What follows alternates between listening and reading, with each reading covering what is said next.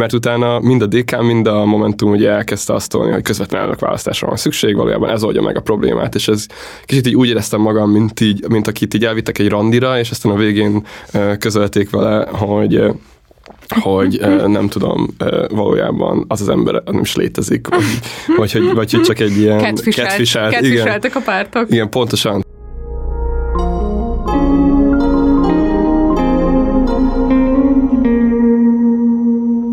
Sziasztok, én Schulz Nóra vagyok. Sziasztok, én Csepregi Dávid. És ez itt a belépési küszöb 2024-es évének kezdete. Sziasztok! Köszi a türelmet a téli szünetünkkel kapcsolatban, de most visszatértünk egy új adással, illetve újraindul a belépési küszöb 2024-ben. A mai adásban igazából egy ilyen aktuális politikai, közéleti beszélgetéssel készültünk nektek pár olyan jelenségről szeretnénk beszélni, amik itt az elmúlt hetekben Novák Katalin és a Fidesz pedofil mosdató botránya kapcsán megragadták a figyelmünket, miért olyanok az eseményeknek a dinamikája, amilyenek, egyáltalán mi értelme tüntetni ezzel kapcsolatban, pont volt is olvasmányunk a Dáviddal, meg erről sokat beszélgettünk már így a korábbi részekben is, úgyhogy most igazából erről fogunk beszélgetni, hogy mi értelme van egyáltalán tüntetni, mi értelme van bármit csinálni, hogyha van véleményetek, kíváncsiak vagytok a miénkre, akkor tartsatok velünk, illetve hogyha megtehetitek, akkor szálljatok be a Partizán finanszírozásába, a leírásban megtalálható linkeken keresztül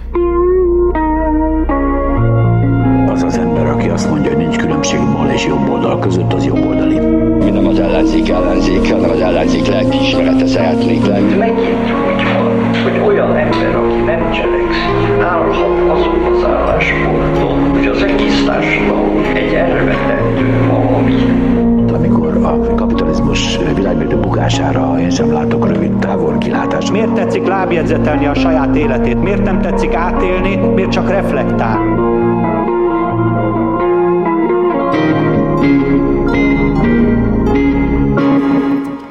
Na, és akkor Dávid, mi az, ami benned van igazából az elmúlt hetekkel kapcsolatban?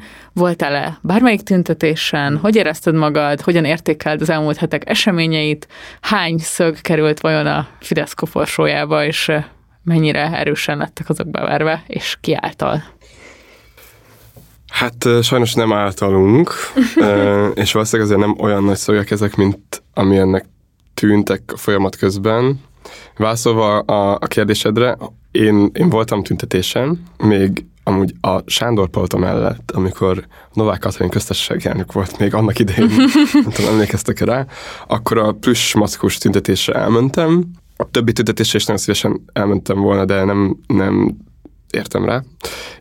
És igazából ami, ami, ami rögtön így az első hetekben, tehát a 444 cikk megjelenése után motiváló volt, meg inspiráló volt, az az, hogy az ellenzéki pártok, és amúgy elsősorban a DK meg a Momentum, az milyen ügyesen rákapott erre, az ügyre, és ráadásul a Momentum, ugye, amikor ezt a plusz masszis tüntetést szervezte, akkor viszonylag tudatosan, hashtaggel, egy, egy ugye az ilyen plusz állatok szimbóluma köré rendezett rendezvényt csinált, ami szerintem, vagy számomra, mint ilyen, ilyen aktivista, vagy aki így ebben jobban involvált, az inspirálóbb volt, mint csak az, hogy most ez van, ez rossz, ez, erről megy egy Facebook poszt, meg meghirdetjük a tüntetést, és hello.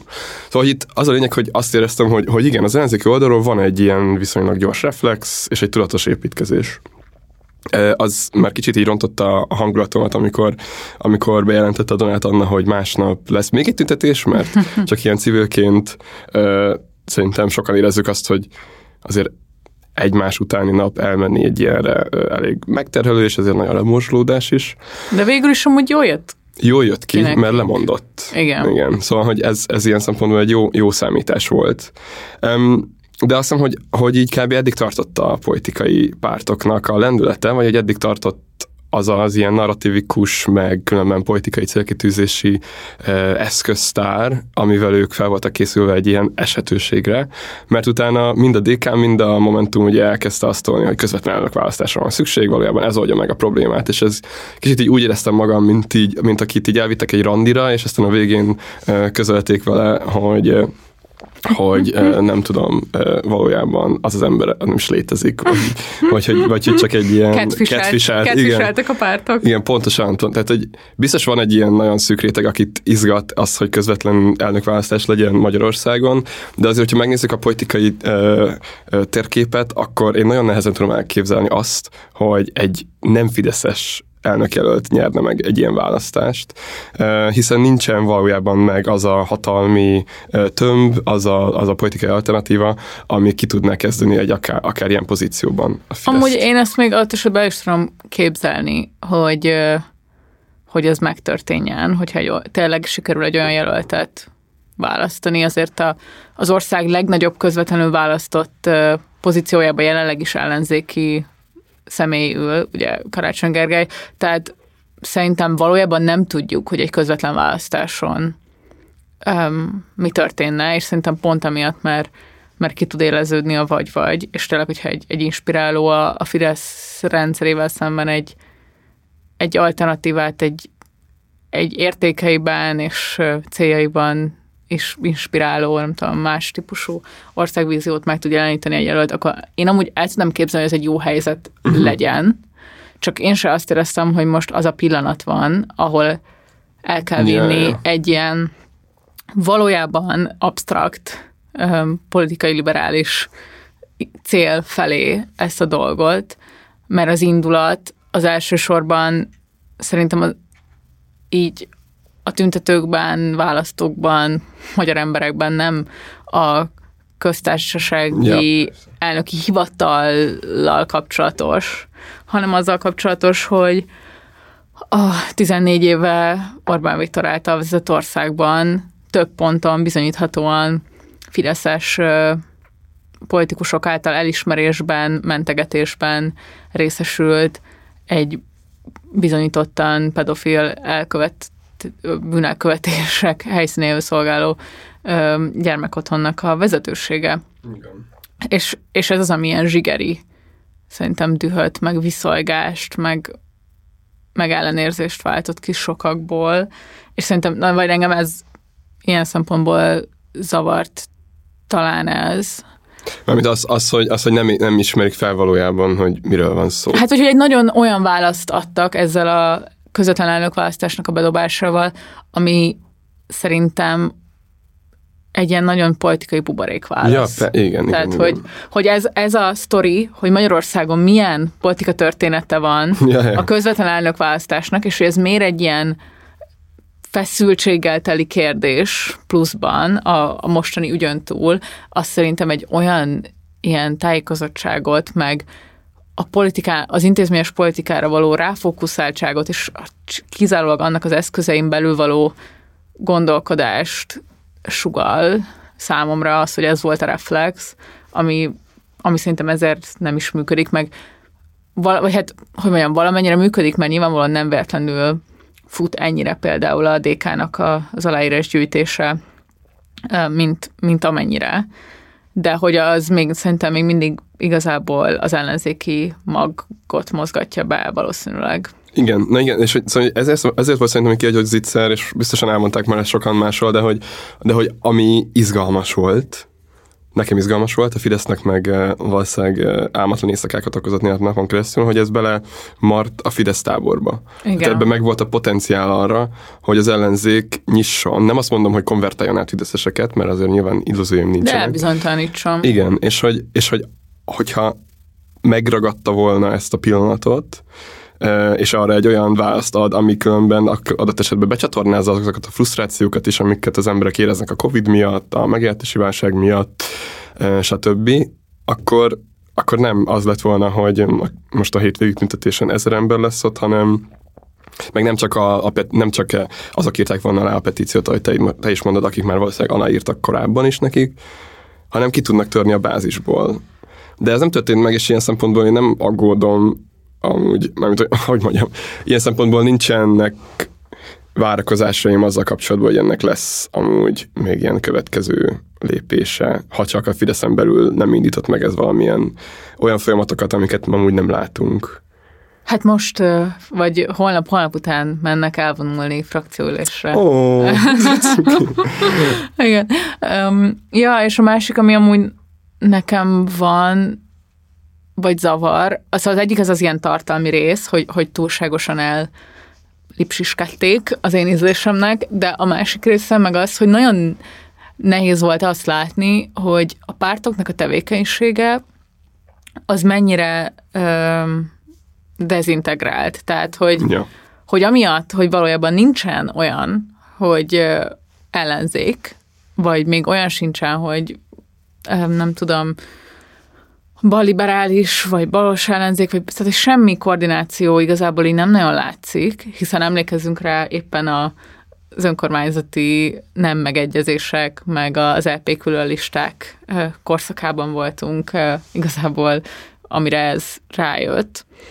Hogy annyira nincsen köztük koordináció, meg, meg egyeztetés, meg nincsenek közös ambíciók, meg célok, hogy emiatt egymás mellett fut csomó mindent. Tehát, hogy az XY bead egy adatigénylést a kegyelmügyről, a Z az bead egy írásbeli kérdést, meg még egy írásbeli kérdést, a 26 az határozati javaslatot, a nem tudom, rendkívüli ülést kezdeményez, politikai, nem tudom, nyilatkozat elfogadása. Tehát, hogy Európai Gyermekvédelmi Hatóság. Ja, szóval, hogy, szóval, hogy- szóval ezek most csak ilyen random eszközök, amiket ugye, olyan, persze, ezek az eszközeik a parlamenti képviselettel bíró pártoknak, és persze használják ezeket, csak valahogy azt érzem, hogy ezek, mivel valójában annyira jók csak, hogy kiküldhesse egy adott párt a saját öm, sajtóközleményét, hogy mi beadtuk a nem tudom micsodát, vagy az adott politikus kiírhassa a Facebookra, hogy én beadtam a nem tudom XYZ-t, ezért, és nem rendeződnek egy ilyen stratégiába, és nem egy közös cél, és egy közös vezető mögött sorakoznak föl ezek a szereplők, ezért kicsit azt éreztem, hogy, hogy egy ilyen parodisztikus helyzet alakul ki, amiben, amiben tényleg ö, egymásra próbálnak licitálni az ellenzéki pártok, ahelyett, hogy, hogy ko- koordinálnának. Például az engem rettentően érdekelne, hogy a 22-es választásokon közösen induló pártok, ugye, akiknek a programjában benne volt amúgy azt hiszem a közös elnök választás, meg egy halom szociális intézkedés, köztük oktatási rendszerrel, gyermekvédelemmel, minden, tehát egy, nagyon sok minden, ugye. Tehát, hogy ezek a, ezeknek a pártoknak a vezetői amúgy összeültek vajon, mióta van ez a rendkívüli helyzet? Hát, amúgy nem hiszem, hogy, hogy nekem éppen az, vagy persze van ez az ilyen koordináció hiánya, vagy vannak ezek a példák a koordináció hiányára, de az egymással való versengésre, meg ugye az ellenzéki magszavazóknak az elérésére, meg a torta szeretelésére, szerintem az a bizonyíték, hogy hogy a DK és a Momentum ugyanabban indít aláírásgyűjtést. Ja. Tehát ugyanúgy, ugyanazt csinálják. Hogy De végül, ami a tüntetés közös lesz most azt hiszem a, a 25-i. Jó, persze, de hát ez egy ilyen szimbolikus dolog. Egy színpadon vannak, de azért Facebookon mind a ketten, nem tudom, 10 millió forintot költenek arra, hogy ugyanabban a témában Igen. ugyanazokra lőjenek. Hát ennek a legparadisztikusabb része az volt, amikor, a, amikor az ötödik kerületben elindult egy antirogán petíció, és aztán másnap az LMP is elindított egy antirogán petíciót. Öm, Jó, hát szóval egyszerűen az van, hogy, gyermekvédelmi petíciót hát na igen, de hogy, minden második politikus. Na pontosan, tehát hogy így, de hogy azzal, mit tudom, amit például, amit például a Jánbi, Jánbi csinál, most, hogyha hazabeszéltek, az az, hogy ott van valamilyen extra állítás, ami különben nem több annál, amit mondtál, Igen. nem több, mint a 22-es meg nem valósult kormányprogram, de hogy legalább valami, és nyilván egy másik ilyen alternatív az a jobbiknak a kémiai kasztrálás, nem tudom. Hát meg a mi hazánk mondja ezt, ugye? Igen, és amúgy, ami talán még nekem, szóval ez nagyon-nagyon nagy kép, de hogy ami szerintem, ami, amit így észre kell vennünk, és kicsit azért ez megrökönyíthet, az az, hogy, hogy igen, ilyen ügyek, mint a pedofília az, ami mozgósít Magyarországon, olyan ügyek, amik tényleg az ilyen zsigeri, ösztönös ellenérzéseket keltik fel, és ez egy nagyon esetleges ügy volt jelenleg, de hogy ez, ez szerintem nem ad túl sok, nem tudom, bizakodásra okot azzal kapcsolatban, hogy az ellenzék milyen ügyeket tud felépíteni adott esetben, milyen politikai pillanatokat tud úgy megragadni, hogy abból, abból politikai alternatívát is tudja Ja, hát ez a, ez a rész ez nagyon olyan bor, borzongató, per Ja. kényelmetlen, vagy nem tudom, nekem is. De Ja. közben meg, szóval Nem, abba, tehát ez az ügy, arra, arra van, ez a, van ez a mondás, hogy görbetükör a hatalomra, meg hogy így, meg az látszik az, hogy a politika színházában mi van a, a függönyök mögött, meg messze van akire, mit, és hogy ezt untig használjuk ezeket a kijelentéseket. De ez, vagy ennél jobb példát most nem Igen. tudnék mondani az utóbbi 14 évben, amikor így felépítettek hajszál pontosan egy elképesztően erős, pont ezekre a zsigeri ösztönökre ható narratívát, és aztán ellen, ellenük fordul. Ráadásul még a személyek is gyakorlatilag ugyanazok, akik a narratíva közepében voltak előtte. Tehát ez, ez zseniális. Csak nem a, az ellenzék termelte ki. Persze, ez szerintem mm, igaz, vagy hát mm, ez a része szerintem jogos, de az a része, hogy az első napokban azért szerintem Ja. Az, hogy ez fönn legyen tartva, az önmagában szerintem nem csak a, sa- vagy nagyon sokan úgy hivatkoznak erre, mint hogy, hogy a Kaufmann Balázs és a 444 buktatta meg Novák Katalint, és ennek biztos van ö, nagyon nagy igazsága, hát brutális olvasottságokat generálnak ezek a független portálok most, de azért ö, szerintem igenis volt szerepe az ellenzéki pártoknak, a politikusoknak abba, hogy, hogy például mozgósítás volt rögtön um, már az első napokban, amikor ez, amikor ez kijött. Ja, ezt megadom nekik. De az tény, de az tény, hogy és erről beszéltünk pont az adás előtt, hogy nem az van, mint mondjuk volt a rabszolgatörvényes tüntetések idején, hogy a külső szereplők, szakszervezetek, random ellenzéki csoportosulások és az intézményes politika egy ilyen szinergikus, egymást erősítő és egyre mondjuk nagyobb megmozdulásokat szervező hullámot alakít ki. Persze ott mondjuk nem tudom, a legnagyobb megmozdulás, nem tudom, milyen országos félpályás lezárások plusz pár tízezeres budapesti tüntetés volt valószínűleg, de hogy ott volt egy dinamikája több héten keresztül ezeknek, és most itt meg inkább az van, hogy a pártok és a külső szereplők, azok egyrészt teljes, teljesen független mozognak, és a pártoknak annyira durván rossz a megítélése, uh-huh. a független, tehát a, a, az, a, tehát a pártos konkrét elköteleződéssel nem rendelkező, de egyébként Orbán ellenes emberek között, hogy hogy tragikus egyébként, tehát hogy, hogy ez, ez, és ez szerintem nagyon nehéz ezzel mit kezdeni, hogy, hogy ki tudja persze, hogy hogy fog megbukni ez a rendszer, de hogyha azt gondoljuk, hogy békés választási úton szeretnénk, vagy nem tudom, akkor, akkor attól talán messzebb vagyunk, mint valaha. Ja, Még abban a pillanatban is, amikor az Orbán rendszer gyengébbnek tűnik, mint valaha.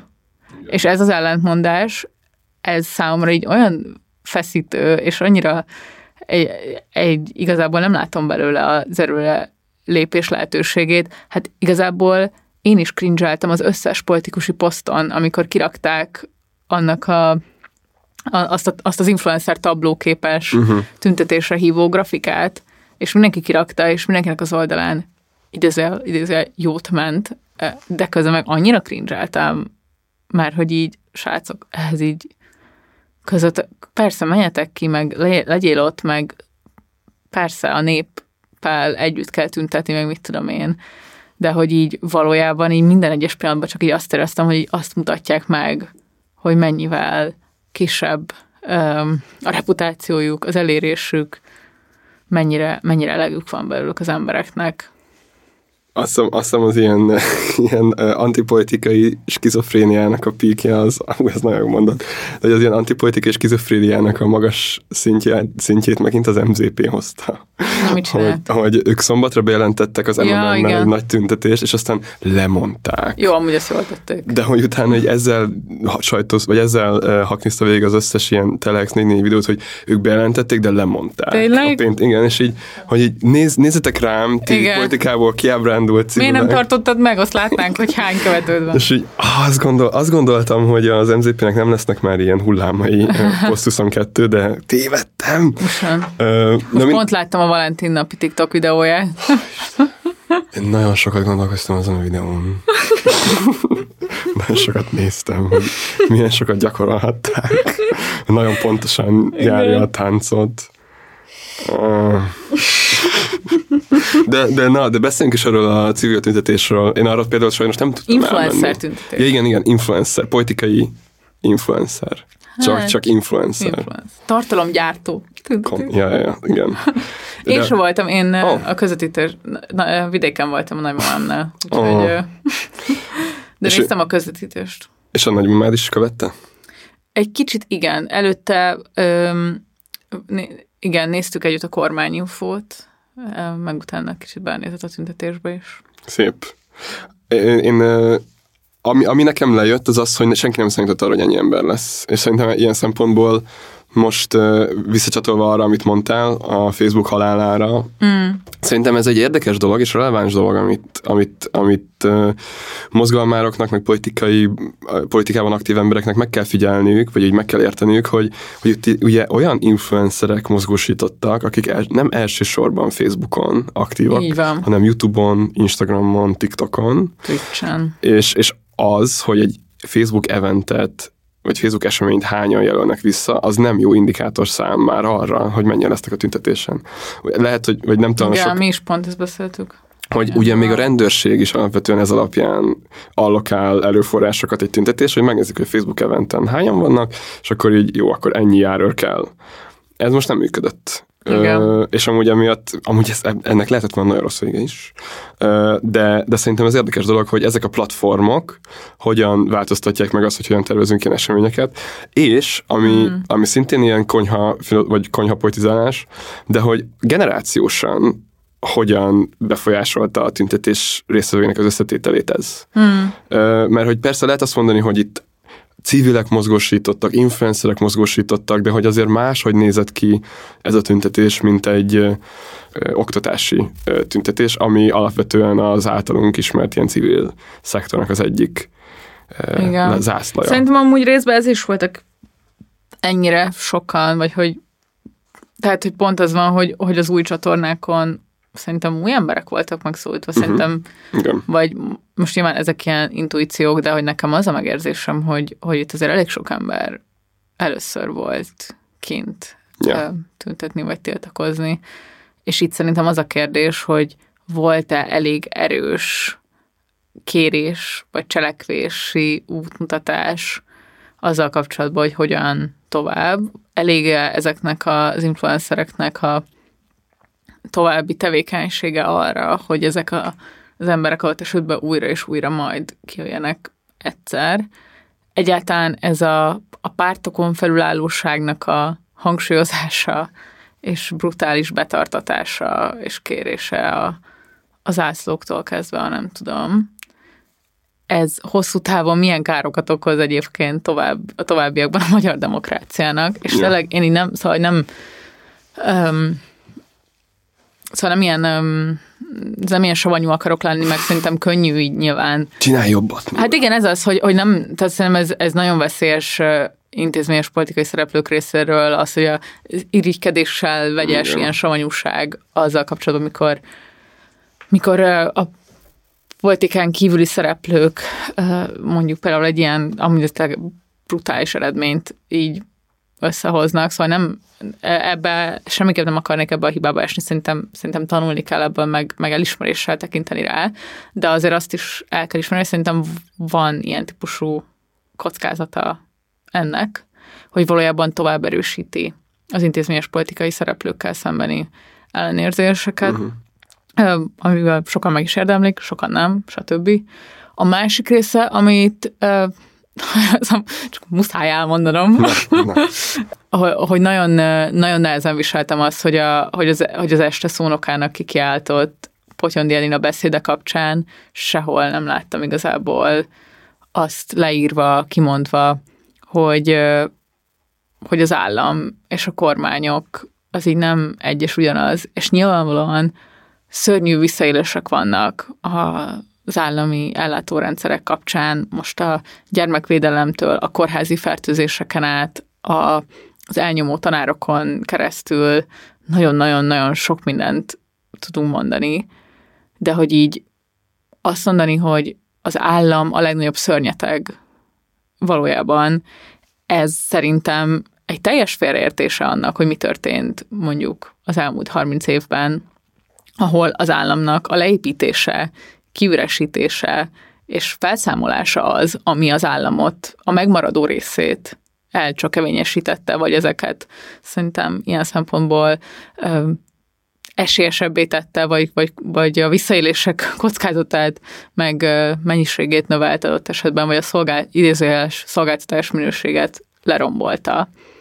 És hogy számomra ez egy, nyilván ez egy baloldali nézőpont, de hogy ez a része számomra nagyon, ezt nehezen tudtam elfogadni, vagy és olyan, egy olyan részét is érzem, hogy, hogy ez valójában sértő azokkal szemben, akik igenis működtetnek, akár önkormányzatokon keresztül, akár az államon keresztül, mégiscsak ezt a nagyon erőforrás hiányos, nagyon problémás, különböző intézményrendszereinkben mégiscsak ott vannak, és valójában meg, megváltoztatják bajba jutott rászoruló embereknek az életét, vagy legalábbis bizonyos kríziseket legalább kezelnek, stb. stb. Úgyhogy számomra talán a legkárosabb része ez volt, és tudom, szóval ez is megint ilyen ez ilyen kicsinyesnek tűnik, mert hogy miért nem örülünk csak annak, hogy fú, ennyire sokan megmozdultak, és de én brutálisan örülök, ez nem lenyűgöző, és szerintem nagyon megható volt. Lát, szóval csak közvetítésre láttam ennyi embert együtt látni, énekelni a himnuszt, szóval ezek így engem is így, nem tudom, meghatnak, meg, meglátom a, az erejét, de közben meg szerintem van azzal kapcsolatban felelősség, hogy mit állítunk egy ilyen helyzetben. És ez azóta több valamilyen cikkekben, más videókban is, stb. elkezdett így, így terjedni, hogy az állama a szörnyeteg, és, és itt azt érzem, hogy van, van ebben, hogy ez egy tévedés igazából, ez a, ez a politikai üzenet, és azt a közös célt, ami azért lássuk be mindenkinek az első számú célja, hogy az Orbán rendszert váltsuk le, hiszen legalább akkor kinyílna a tér arra, hogy küzdjünk azért a liberális, vagy azért a baloldali, vagy azért a valóban konzervatív vízióért, ami, ami, amiből sokféle jelen van egy ilyen tüntetésnél már, vagy, vagy akár a színpadon is. Szóval, hogy e, e, ezzel ellentétes is szerintem valójában. Um, szóval, ja, ez az, ez az, amit igazából csak így kikívánkozott belőlem. Ne, ne, nagyon jó, meg erről eszembe jutott tag dolgok. Kezdem az államossal, aztán, aztán szerintem tök lényeges dologra tapintottál rá influencer meg politikai pártok között, és ott be is hoznám azt a, azt a szöveget, amiről beszéltünk. Mm. De az állammal kezdve, hogy szerintem, szerintem a, azért itt Nyilván azt fel kell ismerni, hogy az állammal szembeni ilyen bizalmatlanság, az állammal ö, szembeni távolságtartás az nem az Orbán rendszer sajátossága. Még nem is csak egy magyar sajátosság, de azért Magyarországon legalább a rendszerváltás körül, meg ugye előtte az ilyen értelmiségi ellenzéki mozgalmakban ez egy nagyon alap dolog volt. Igen. És amúgy nem csak a neoliberális vagy neokonzervatív, hanem a baloldalon is. Szóval, hogy azt hiszem, hogy azt, azt hiszem Kelet-Európában az államellenességnek van egy ilyen, ilyen antikommunista, vagy ilyen szocializmus ellenes, vagy legalábbis a megvalósult szocializmussal való szembenállásra, ami, ami ugye egy ilyen nagyon fontos építőköve, ö, oszlopa, vagy egy ilyen közös nevezője különben a jelenlegi politikai rendszernek. Ö, legyen az tényleg Gyurcsány, vagy legyen az Orbán. Ö, és ezt akar, akaratlanul hordozzák magukban a civil szereplők is, néhányan tudatosan, néhányan kevésbé tudatosan. És szerintem, amit számomra így még egy ilyen érdekes gondolat ebben, hogy, hogy, hogy az ilyen államellenesség ezen a szinten, a sajtóban, mainstream médiában, akár egy ilyen tüntetéseken felszólóktól, az pont a, a, a képviseletnek a válságára egy ilyen tök jó tünet, hiszen ugye Igen. azok lesznek államellenesek, akiknek az állammal rossz tapasztalatuk van, és mivel a, az Orbán alapvetően úgy építette le az államot, hogy az állam, ami maradt, az a saját, nem tudom, gazdasági körét védi, ezért olyanoknak van rossz tapasztalata az állammal, akik akik amúgy hasonló ambíciókkal rendelkeznek, mint ezek a gazdasági vagy politikai elitek, csak az elitek harcában ők elbuktak. Öm, ezért olyan emberek nem tudják igazán reprezentálni saját magukat, akiknek az állam, ahogy te is mondtad, a tömegközlekedést, a szociális ellátást, az általános iskolákat, a közétkeztetést, stb. stb. jelenti, hiszen Ja, hiszen ők nem férnek ezekhez a, a platformokhoz hozzá, nekik nincsen politikai Igen. képviseletük. Igen, itt nekem, ami ebbe fáj, tehát igen, az, hogy, az, hogy pont bajba jutott emberek nem hisznek az államban, mert, mert hogyan is hihetnének, mert nem látják, de azért mégiscsak, tehát, hogy ö, alapvetően jó, jólétben, középosztályban élő emberek ö, azt szerintem alul kalkulálják, és nem méltányolják eléggé, hogy ö, mégiscsak az, hogy kilépsz az utcára, ülsz az otthonodban, mennyi Persze. minden van, a víz, energia, fény, a, az, hogy az utakon mi történik, az, hogy ö, egyáltalán, hogy ugye, vagy erről volt szerintem egyszer egy epizódunk, meg nyilván, vagy sokszor előjön az, hogy, hogy az, hogy egyáltalán államberendezkedés van, az mennyire ilyen alapstruktúráit biztosítja egyébként az együttélésünknek.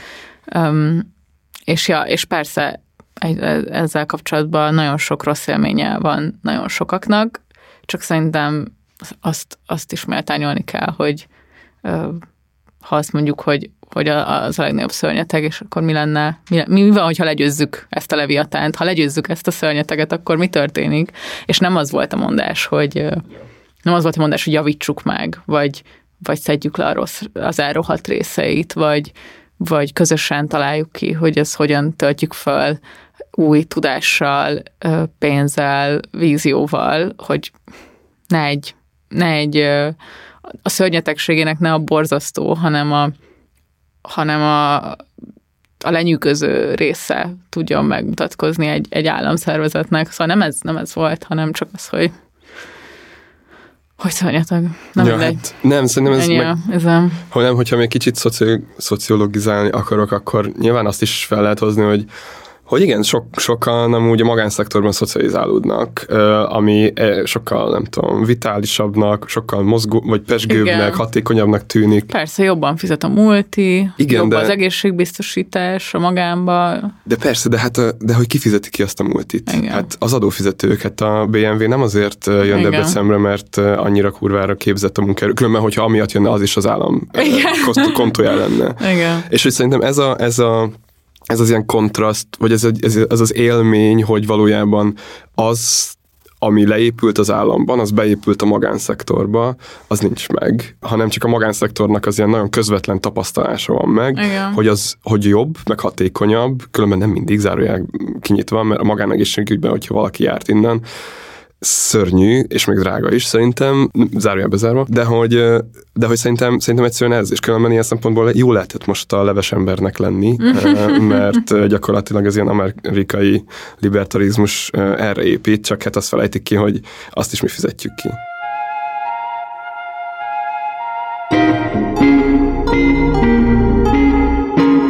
Hogy a Nóra átküldött egy cikket egy James Butler nevű ö, ö, úriembertől a London Review of Books ö, nevű híres ö, periodikában ö, írt egy könyvkritikát, vagy most dupla könyvkritikát. Mik, miket, ö, melyik volt az a Igen, könyv? két tavaly össze megjelent könyvről ír, az egyik a Vincent Bevins-nek a, a tömegtüntetések évtizedéről szóló könyve, ami a, a 2010-es éveket tekinti át globálisan a különböző tüntetési hullámokat, és az ezekbe vetett bizalmat, az ezeknek az utózöngéit, um, Occupy-tól elkezdve az arab tavasznak a, a Twitter tüntetésein uh-huh. keresztül, stb. stb. A másik pedig a, um, az Anthony Egernek és az Arthur Borielónak, aki, a, a, szerintem az Anthony Egerről már talán beszéltünk is Nem valamikor. szereti az alapjövedelmet. Uh, így van, így van. ez, ez is közös bennünk. Um, és ez pedig a, a populista pillanat, Ja, ja. és a baloldala a, a nagy recesszió után, tehát a 2008-9-es gazdasági válság után, ez is egy ilyen, szóval ezeket a könyveket nem olvastuk. Ja, nem, én- Egyébként én, nem, én nagyon nem. el akarom olvasni mindkettőt, iszonyatosan kedvet csinált hozzá ez a, ez a cikk, és, ja, és a James Butlerről meg azt kell tudni, hogy ő a, a ilyen brit új baloldalnak egy ilyen elmélésze a, a Novara médiánál mm. dolgozik például, okay. meg az ilyen Corbyn projektben volt érintett valamennyire, szóval, szóval amúgy meg azt klasszika filológus, meg ilyen hiperértelmiségi, na mindegy, de, hogy, de hogy van egy ilyen politikai érintettsége is, és, és alapvetően szerintem ebből az érzékenységből is van megírva ez a szöveg. Na és hogy, hogy csak röviden rekonstruálok egy ilyen gondolatfoszlányt a cikkben, aztán én tökre ajánlom, hogy nézzétek meg, könnyen elérhető, nincsen paywall mögött, és Google fordítóval magyarul is Ja, ja, belinkeljük a olvasható. Aztán, igen, szóval, hogy erről a 2010-es évekről beszél nagy tüntetések ilyen mozgalmi szempontból, Szerintem kb. lehet úgy gondolni erre, hogy ez az ilyen hosszú 2010-es évtized, 2008-tól kezdődik, és kb. a Covid-dal uh-huh. ér véget, de nem ilyen nagyon erős cezúraként, hanem csak így így szétfolynak azok a dinamikák, amik elindultak a nagy gazdasági világválsággal. És ami szerintem itt, ami fontos és releváns, és ami, amit, amit így be akartam ide húzni, vagy ez, ehhez kapcsolódik, az az, hogy hogy nagyon erős tapasztalása az íróknak az, hogy a 2010-es évek ilyen nagy tüntetései, azok ilyen nagy elemi erővel, a horizontalitásban való teljes bizalommal indultak el, egy adott esetben ti- antihumanista, tehát ilyen emberellenes, vagy korrupt, vagy csak így betokosodott rendszerrel szemben. És ezeknek a tüntetéseknek lett egy olyan eredménye, hogy különben sikeresen aláásták a legitimációját az adott autoritásnak, Egyiptomtól kezdve Líbián át, tényleg még azért valamilyen szinten az, az USA-ba és nyugaton is, de hogy ezután pont az ilyen horizontalitásba vetett hitük miatt, a decentralizáltságba vetett hitük miatt, a a nem tudom, a technológiába vetett optimizmusok miatt nem voltak sikeresek abban, hogy a létező államszerkezetet azt megragadják. Tehát nem voltak arra képesek, hogy hatalmat szerezzenek, és ezt a hatalmat gyakorolják később. Ergo létrejött egy hatalmi vákum, amit aztán minden egyes helyen, minden egyes pillanatban betöltötték azok az emberek, akiket ma jobboldali populistának hívunk, vagy tekintünk. Hogyha nagyon vissza akarunk menni, akkor biztos az Orbán rendszerre is amúgy ezt fel lehetne húzni, csak itt ez, ez a tömegmozgalom nem egy Occupy Wall Street volt, hanem a, hanem a, a szélső jobboldali szubkultúra. Igen. De hogy, de hogy szerintem ez, ez egy ilyen tök legit, vagy tök valid elemzési módszer. És ennek az ilyen fontos része az az, hogy, hogy abban az esetben, hogyha delegitimálod az a, a hatalmat, akkor készen kell állnod arra is, hogy átvedd a, a, stafétabotot gyakorlatilag. Na és ezt úgy akartam ide behozni, hogy nem is elsősorban a Fideszre, hanem magára a politikai térre, hogyha ránézünk Magyarországon, azon belül is az ellenzéki térre, akkor az így, az, az, az, az érzékelhető, hogy különben sokszor ezek a tömegmozgalmak, e, vagy ilyen óriási tömegtüntetések nem elsősorban a, a kormány a legitimációját kezdik ki, hanem pont, hogy az ellenzéknek Igen. a legitimációját. És ugye ezért az ellenzéki térfélen van egy vákum. Ezek a politikai pártok ehhez nem tudnak felnőni, viszont valakinek be kell tölteni ezt a szerepet, mert az emberek, akik amúgy alapvetően nem vallják magukat jobboldaliaknak, nem konzervatívok, hanem inkább ilyen haladáspártiak, kicsit nyugatosak, kicsit amúgy kapitalisták is, de hogy stb. stb.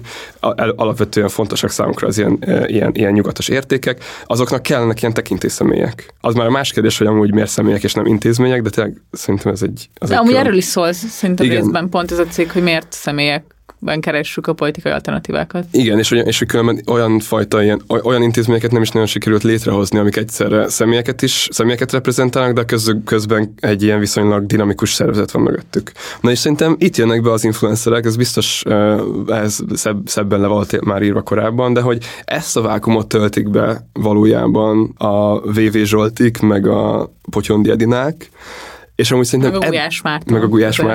Ö, Hello, szia. Fizut azt majd utána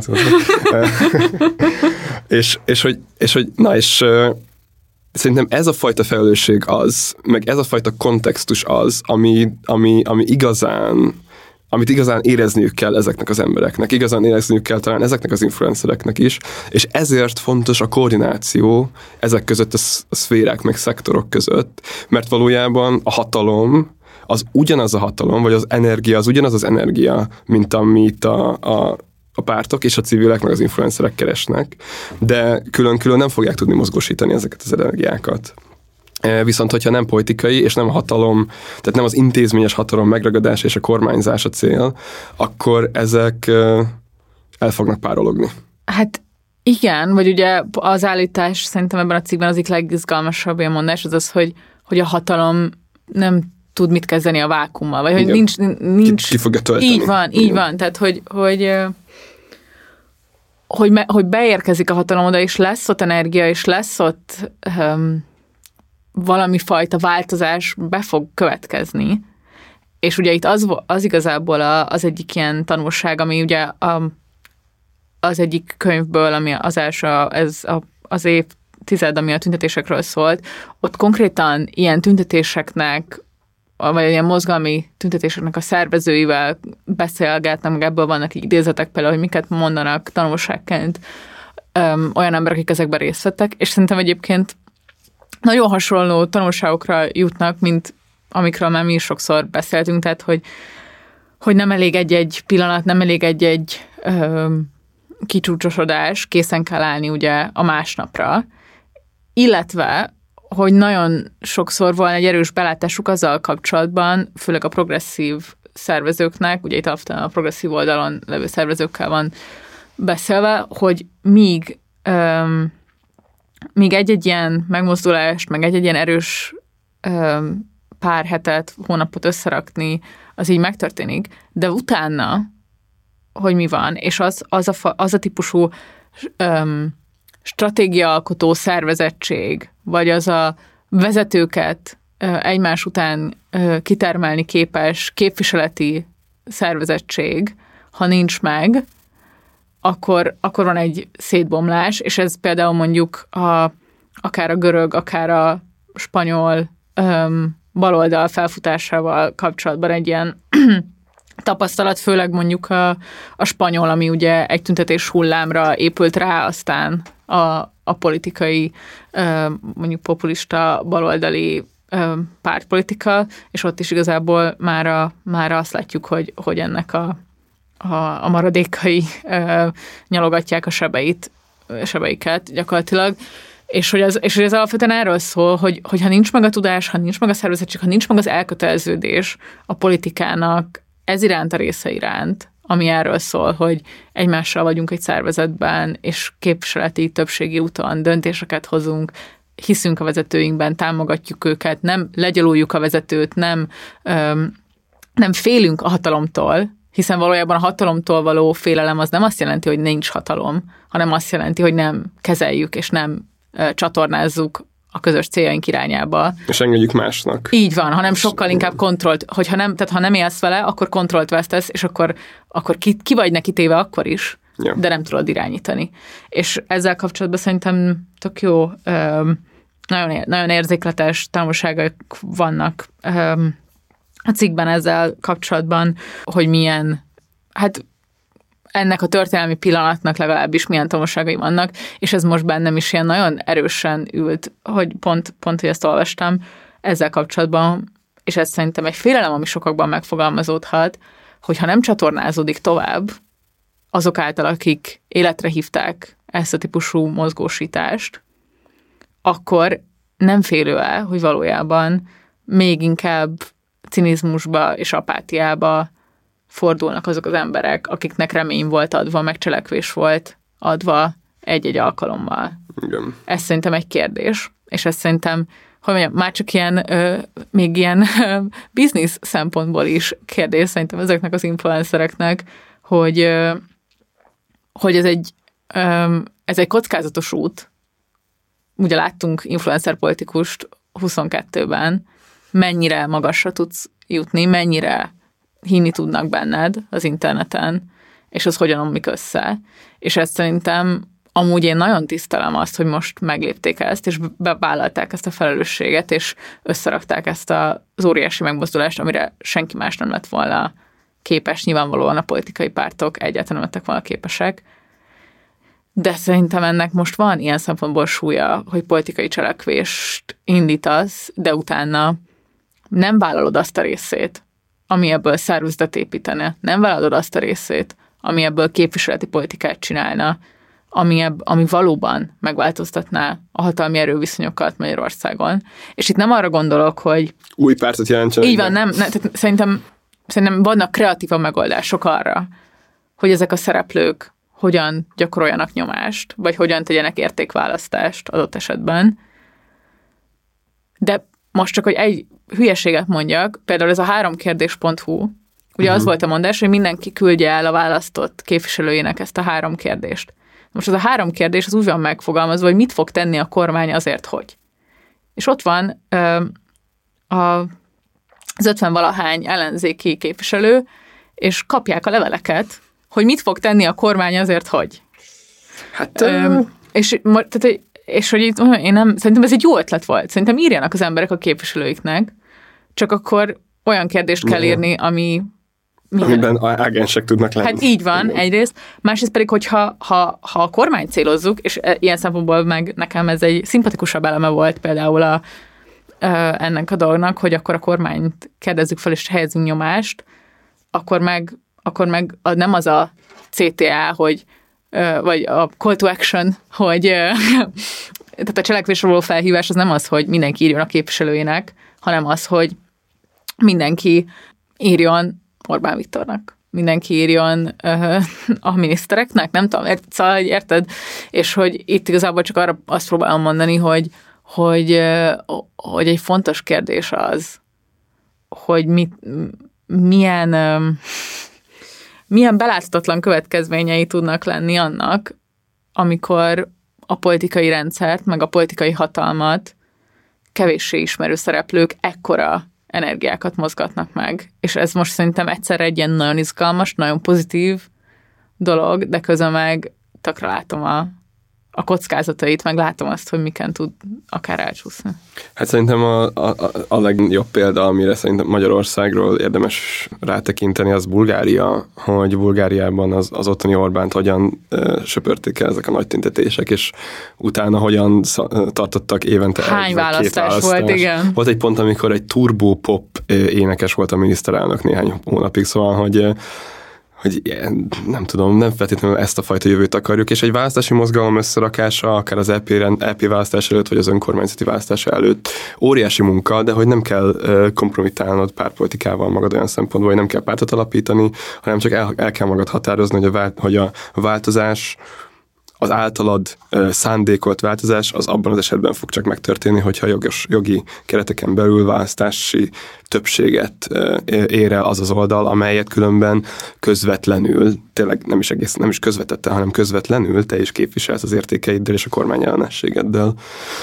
Nyilván óriási munka, és valószínűleg kevésbé térül meg, mint az influencerkedés. De de ilyen értelemben én nem is azt mondanám, tehát hogy nyilván közvetetten ez a, ez a jelenség, meg ez a, ez, a, ez a tüntetés, ez a pártpolitika válságára, a válságára egy ilyen példa, de én azt gondolom, hogy inkább, inkább az antiorbánizmusnak a válságára, tehát itt nem, ez nem csak pártokról van szó, itt egy, itt egy hegemóniáról van szó, ami, amiben vannak pártok, civil szövetek, médiák, influencerek, aktivisták, mozgalmak, kocsmák, szabadidős központok, és ezeknek a, ezek közötti koordináció hiány, és ezek között az egyértelmű, legalább ilyen alapjaiban közösen elfogadott változás elmélet az, ami, ami hiányzik egyszerűen. Én nem azt mondom, hogy legyen valaki, aki ezt megszervezi, én próbáltam, nem tudom, már öt szervezet között is kialakítani valami közöset, és az, az sem sikerült. Igen. Szóval, hogy ez, ez a koordináció ez sok esetben különben sokkal nehezebb, mint egyedül eh, felépíteni valamit, ami adott esetben ki tudja hívni az uralkodót, ugye. Ez a, ez a klasszikus DK versus eh, ellenzéki pártok dilemma. Igen. Igen, igazából én csak tényleg arra gondoltam, hogy, hogy, hogy most, hogy egy ilyen pillanat van, hogy megint legalább van mobilizáció, és szerintem ilyen szempontból az, hogy amikor van mozgás, az mindig hogy mondjam, egy egészségesebb politikai kultúráról tesz bizonyságot, mint, Ja, tehát persze. hogy persze sokkal jobb, és nem akartam túl negatívnak tűnni, de hogy, hogy azokat a tanulságokat, amik vannak ebbe a cikkbe, azt így csak gondoltam, hogy tök jó, hogyha így Aktuális. igen, elhangzik, és tök aktuális. Meg és amúgy nem csak, a, tehát nem csak a Novák Varga ügyel kapcsolatban, hanem mi szerintem azzal kapcsolatban, hogy hogyan gondolkozunk a változásról. Igen. Tehát ez, ez, ez akkor is aktuális lett volna, hogyha nincsen ez a botrány Magyarországon, hanem ha csak egyszerűen most van egy nagyon-nagyon közeli. Ja, ja, csak ez példa. most pont Igen, így igen. összejött, és, és szerintem nagyon izgi, és akkor, és akkor ezek amúgy a következők, öm, hogy az egyik, hogy tervez a következő napra, tehát tervez arra, hogy mi van, hogyha ha sikerül az, Igen. amit követelsz, és ez szerintem most is tök releváns, hogy, hogy mi volt a terv arra, Igen. hogyha, hogyha ugye ha, me, ha megtörténik a, a követelés, vagy ugye mondjuk képzeljük el, mit Egy 22-ben nem ZP miniszter. ha, ha, ha, megbukik, öm, ha megbukik a kormány, um, akkor az egy, a másik ilyen állítás, ez, ezek is így a, az ilyen különböző mozgalmi tapasztalatokból, amiket elmondanak ebbe a könyvbe, és így és ilyen elméleti szinten össze vannak húzva, az az, hogy a, a haladás, tehát hogy, hogy abból, hogy, hogy mozgalmiság, meg tüntetések vannak, a haladás az nem elkerülhetetlen, vagy nem garantált. Tehát, hogy igenis lehet visszacsapás, vagy lehet rosszabb, Igen. mint a, mint a megmozdulások előtt, és ez például szerintem egy nagyon nyomasztó és kényelmetlen hát empirikus tapasztalat. És, és nem biztos, igen, tehát ez, hogy nem biztos, hogy egy jobb világ fog teremtődni a tüntetési hullámok után automatikusan. Vagy, tehát ezért tenni kell, ez nem automatikus önmagában. A hierarchia az nem egy ellenség. ez szerintem nagyon sok progresszív, meg civil, főleg a civileknél szerintem ez egy nagyon nagyon sokszor a hierarchikusság vagy a képviseletiség az, az egy ilyen ellenségnek van tekintve. Pedig ott vannak csak igazi hierarchiák, csak Hát ez, ez nincsenek leírva. így van, így van. Ak- és akkor ez, hogy ha, ha elutasítod a képviseletiséget, akkor valaki más fog képviselni. Ez ugye megint csak az, hogy ha nem használod ezeket az eszközöket, ha nem csatornázod az akaratodat, akkor is valamilyen módon azok a megmozdított politikai energiák igenis csatornázódni fognak, és sokkal valószínűbb, hogy valamilyen önjelölt módon. Ugye Van- emlékezzünk, hogy a, hogy a Deák Dánielék is megtették azt a lépést, hogy felmentek Facebookra, pedig mennyire utálják a, a, a zsidó nagytőkéseket. De hogy igen, szóval ők is, ő- tehát ezt a jobb oldal is megteszi folyamatosan. Tehát ez, a, ez szerintem ez, a, ez egy nagyon-nagyon fontos mondás, hogy, hogy azok az eszközök, amiket mi most adott esetben valamilyen érték, valamilyen absztrakt ö, vállalásunk miatt nem használunk, azt azok, akik sokkal cinikusabban állnak hozzá, vagy tényleg sokkal opportunistábbak, azok mindenfajta fenntartás nélkül használni fogják, és sok, sokszor ugyanazokat az embereket fogják meggyőzni és becsatornázni, akiket, akiket mi is akarunk. Így van. Akkor a kulturális láthatóság és a politikai hatalom két külön dolog. Ez megint, fú, nagyon beütött. Szóval, hogy, így, hogy, hogy ez, ez mennyire így van. Ez van, Tehát, igen. hogy, hogy lehet látható, erős pillanatokat generálni, és lehet akár az internetes kultúrában, akár valóban így az emberközi kapcsolatainkban megjelenő kultúrában erőset mutatni, de, de abból nem biztos, hogy, hogy változást lehet önmagában elérni. Az valószínűleg több szervezői munkát igényel. És akkor az utolsó, amit ez a, hogy, a, hogy a hatalom az, az kitölt minden űrt. És, és gyorsan. És szerintem ez, ezek most így próbáltunk szerintem erről beszélni, hogy, hogy lehet adott esetben még fokozni az űrt, és lehet fokozni a, azt az űrt, amit, amit mondjuk az ellenzék hiánya jelent. Lehet jó szándékból is fokozni ezt az űrt, csak pontosan mi az, ami, ami történni fog utána. Az nem mindig az, hogy egy jobb világ jön el, mert azok, akik már készen állnak, akik opportunistábbak, akik jobban szervezettek, azok lehet, hogy jobban ki tudják használni ezt a pillanatot, és ez kvázi az egyik ilyen populista korszak tanulság, hogy hogy nagyon is jó szándékú dolgokból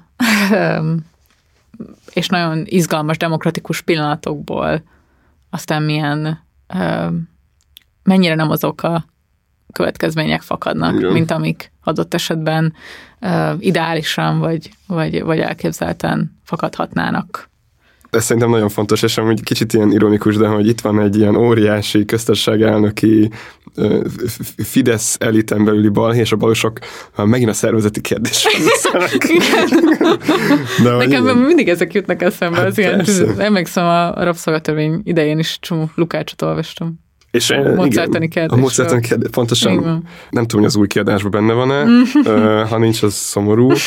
De igen, hát a baloldal nagy kérdései azok szerintem szervezeti kérdések, a nagy törés Hát vannak a politika nagy kérdésé valójában, csak kimondják-e? Tehát, Igen. hogy szerintem ez a kérdés, hogy hogy, hogy aktív politikusok nem szívesen beszélnek szervezeti kérdésekről.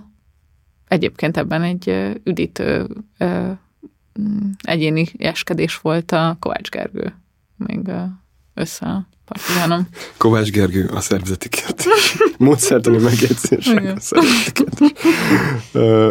Az nekem nincs meg, de majd küldel, nagyon kíváncsi vagyok, hogy, a, hogy mit mond az MKKP a szervezeti kérdés.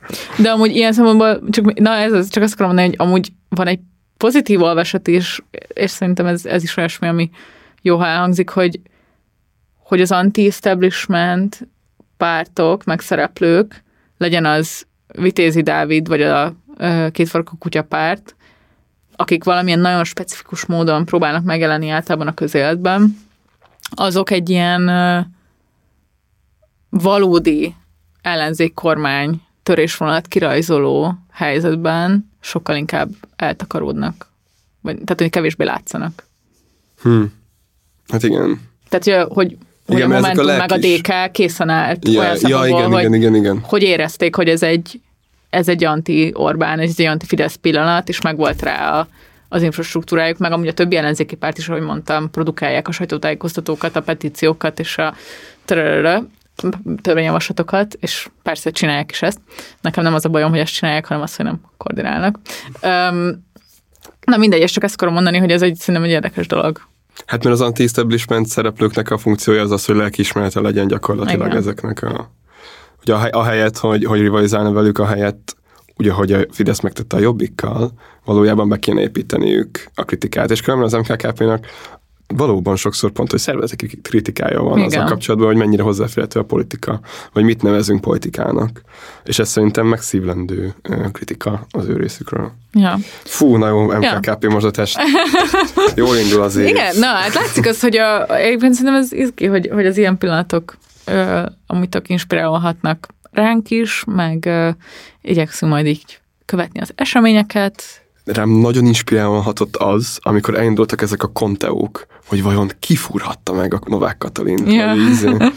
Szóval a Direkt 36 cikkeket mindig nagyon jó olvasni, de most kifejezetten jó volt, kifejezett főleg az, ami, a, ami arról szólt, hogy a Fideszemből hogyan kezelték ezt a néhány napot, és így elképzelni az Orbán Viktor arcát, hogy így, hogy így Jó, azért ki akarja azt spinnelni, hogy Orbán Viktor nem tudott erről és dühös volt?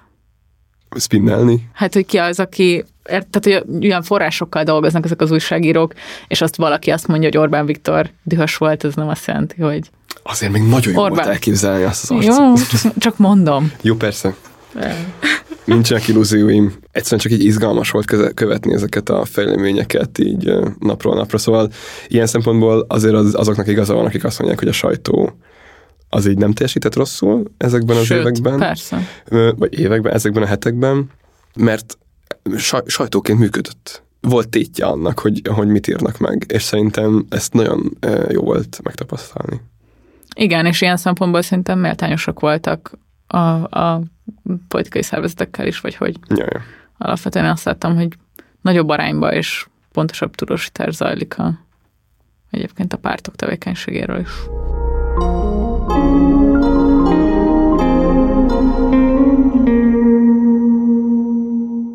Nagyon köszönjük, hogy velünk tartottatok ebben a miért tüntetünk, mik a tüntetési mozgalmak tanulságai, veszélyei, előnyei epizódban, és remélem, hogy hamarosan jelentkezünk a következő adásunkkal, addig is jó tüntetést, olvasást, jó szurkolást mindenkinek.